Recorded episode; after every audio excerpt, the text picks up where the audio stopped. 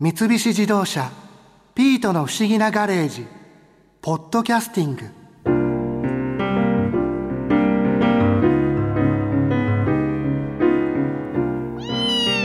楽しかったなマリアさんと行った熱海。あんなことさえなければもっと楽しかったのに我ながら情けない。田崎真也さんに聞いた熱海の話も全然できなかったしな。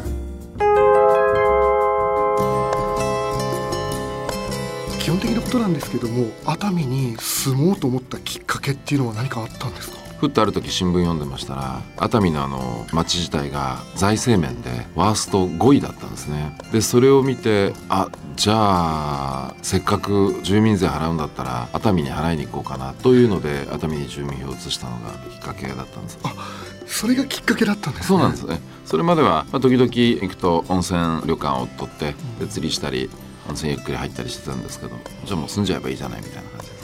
それが十数年前になるんですか？そうですね。その住民票を移したのはそれぐらいになりますね。確かになんか熱海ってちょっと寂れてきちゃったのかなっていうようなそういうイメージがすごくあったんですけど、ええ、その頃がもう本当にもうピークというか。でそれからだんだんだんだん回復してきてもう今は本当に随分変わりました。だいぶ変わってきたんですね。そうですね。あの市長さん新しくなって、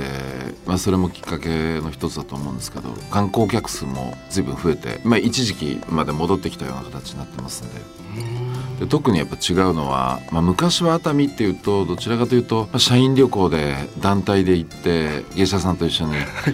ー、ワイワイ騒いでみたいなイメージが ありますね。あったりまたはまあどちらかというと年配の方の行くスペースみたいな会社の保養所があったりみたいなところでしたけど最近はそうじゃなくて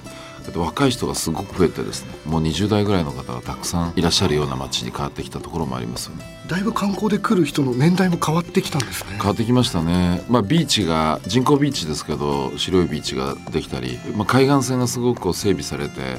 ジャカランタってあの世界三大フラワーですかね。まあ、それ楽しみに来る方とか川のそば熱海桜のちょうど開花が本州では一番早い桜祭りというか開花じゃないですかね。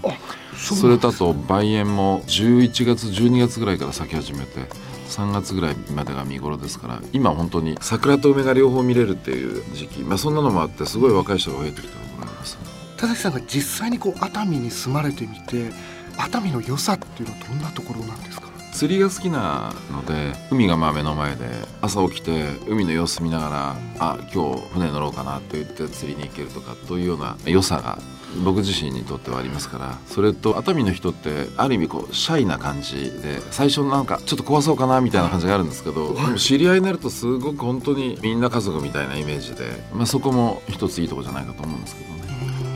僕もあの釣り好きなんですよ、ええ、田崎さんもやっぱり熱海でいろんなところに釣りに行かれるんですか？友達と船買って、まあ、それで行くこともありますし漁師さんの船に乗せてもらってでも熱海の港も出たらもう5分ぐらいからも釣りは、まあ、あのもちろんあの堤防からも釣れますから。もう本当にそういう釣りを楽しむのもいい場所なんです、まあ、基本的には釣りが目的ですいる。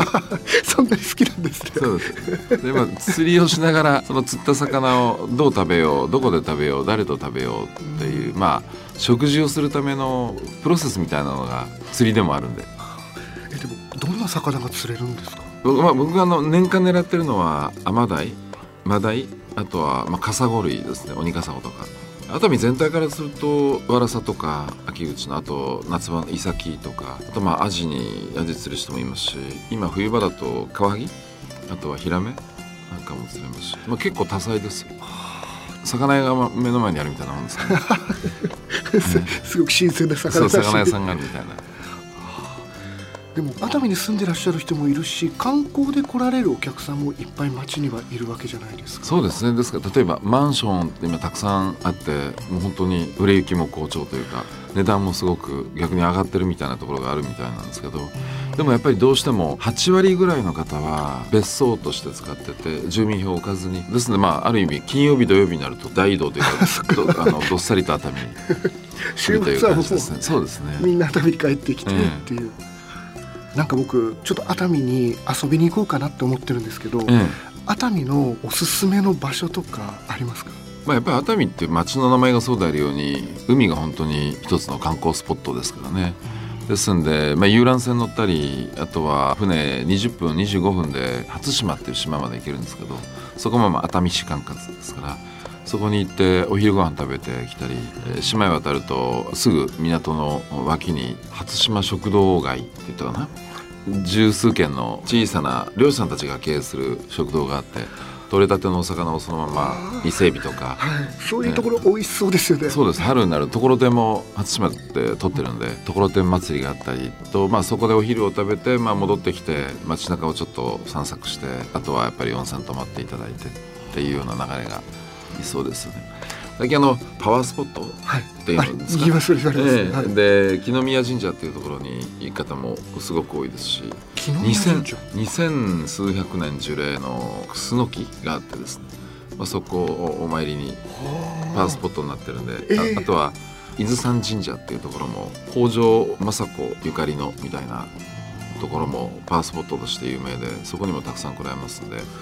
小さな町ですけどねあの結構あちらこちらいろんな見応えがあるところが。いろんなものがこう詰まってる感じなんですね。そうですね。それとそのまあ坂が特徴ですから、その坂だんだん上に上がっていくとちょっとまあ景色も違ってきますし、で食べ物も、まあ、熱海名物っていうとかもしれないですけど意外とラーメン屋さんがたくさんあったり。えー、ラーメン屋さんがたくさん。ええー、あとはもちろんお魚食べるところがたくさんありますんで。それと土産物屋さんがやっぱ昔からなんて言いますかね。芸者さんの数が一つの地区では日本で多分いまだに一番多いんじゃないですかね。そえー、まあ、そんなようなものもあってお土産を売ってるところなんかもたくさんあったりするんですよ。あと駅ビルがリニューアルしたばっかりでまだ1年しか経ってないんですけどそこもいろいろこう凝縮して詰まってるんですがそこからすぐ坂のように伸びている平和通り商店街っていうあの古い昔からある商店街があるんですよアーケードの。そこはもう本当に昔ながらの商店が並んでて温泉まんじゅうの家が立っていて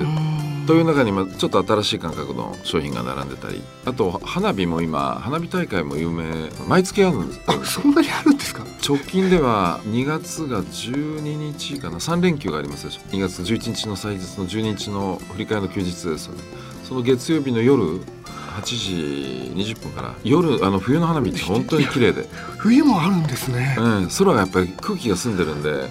夏の花火とは全然違うもう本当に鮮やかなんですよ熱海の港から打ち上げるんで港へ出ていただくともう目の前です。でものすごい大きな花火打ち上げるんですごい綺麗ですダウンジャケット着ながら。え彼女とこうくっつき合い見れるっていうのは 夏は暑いですからね。確かに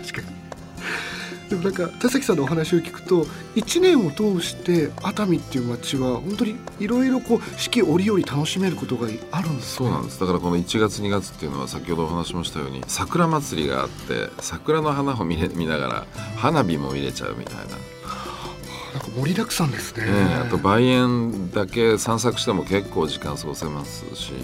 本当に楽しめますやっぱり田崎さん自身もその熱海にこう住まれるようになってから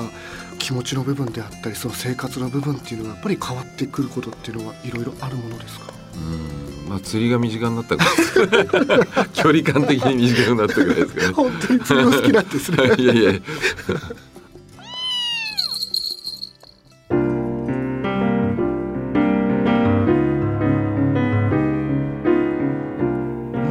な機会あるのかな？それとも唯一無二のチャンスを逃しちゃったのかな？ピートどう思う？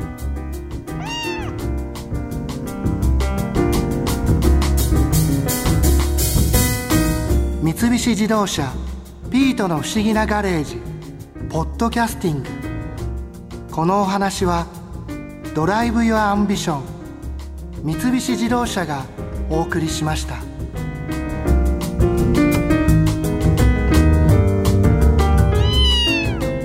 こで耳寄りなお知らせです。